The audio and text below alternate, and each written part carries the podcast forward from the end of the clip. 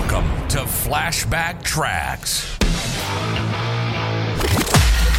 Travel back in time each Friday to an era of big hair, leg warmers, and Walkmans.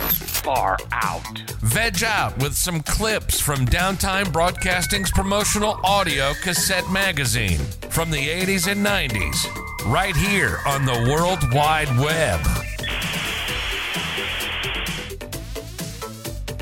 What's the best price, $24.99 or $25? Should you round prices to the nearest dollar or end them all in 99 cents? According to the Pricing Advisor newsletter, it depends on the price range of your merchandise. For example, Products under a dollar. Prices ending in 9 are very effective from a profit point of view since you risk little in the way of sales demand compared to other price endings. In other words, an item priced 89 cents will almost always sell as well as an item priced 87 cents. Products priced from $1 to $10. Prices ending in 9 in this category sell well, as do prices ending in 5. For example, $1.75 and $1.79 are both good choices. $1.71 or $1.72 generally will not pull any better. Products priced from $10 to $100.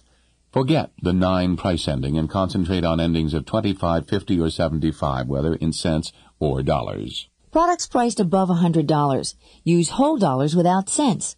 The figure $725 with two zeros after it looks more expensive and intimidating than $725 with no zeros after it. Another point to remember when pricing merchandise. Prices should be marked on every item in a clear, easy to read manner. Consistently placing prices in the same area on items makes it easier for customers to locate them. This eliminates excessive handling by customers and comes in handy when pricing expensive or fragile merchandise such as crystal or glass products.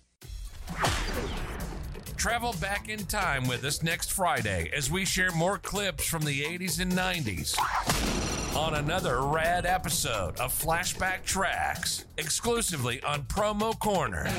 Time to bounce.